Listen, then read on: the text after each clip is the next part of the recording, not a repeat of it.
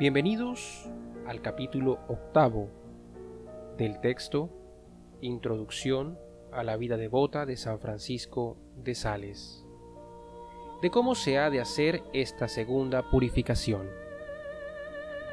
El primer motivo para llegar a esta segunda purificación es el vivo y fuerte conocimiento del gran mal que nos acarrea el pecado, conocimiento que excita en nosotros una profunda y vehemente contrición, pues así como la contrición, con tal que sea verdadera, por pequeña que sea, sobre todo si se junta a la virtud de los sacramentos, nos purifica suficientemente del pecado, asimismo, cuando es grande y vehemente, nos purifica de todos los afectos que del pecado se derivan. Un odio o un rencor flojo y débil nos hace antipática la persona odiada y nos induce a evitar su compañía. Mas cuando el odio es mortal y violento, no solo huimos de la persona aborrecida, sino que nos disgusta y no podemos sufrir el trato de sus compañeros, amigos y parientes, y su imagen y todo cuanto a ella se refiere.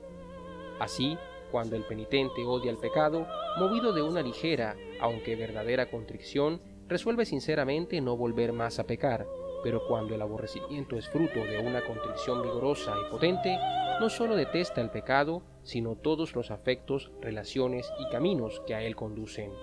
Conviene pues, Filotea, que acrecentemos nuestra contrición y nuestro arrepentimiento, a fin de que llegue a extenderse hasta la más insignificante manifestación del pecado.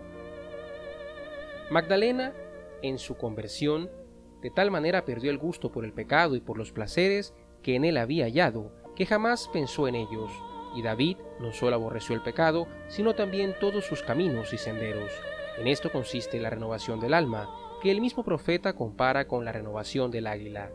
Ahora bien, para llegar a este conocimiento y contrición es necesario que te ejercites en las siguientes meditaciones, las cuales, bien practicadas, desarraigarán de tu corazón, mediante la gracia de Dios, el pecado y las principales aficiones al mismo. Precisamente con este fin las he compuesto.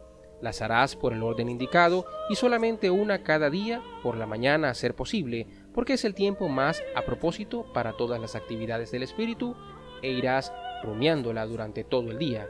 Y si todavía no estás acostumbrada a meditar, atiende a lo que diremos en la segunda parte.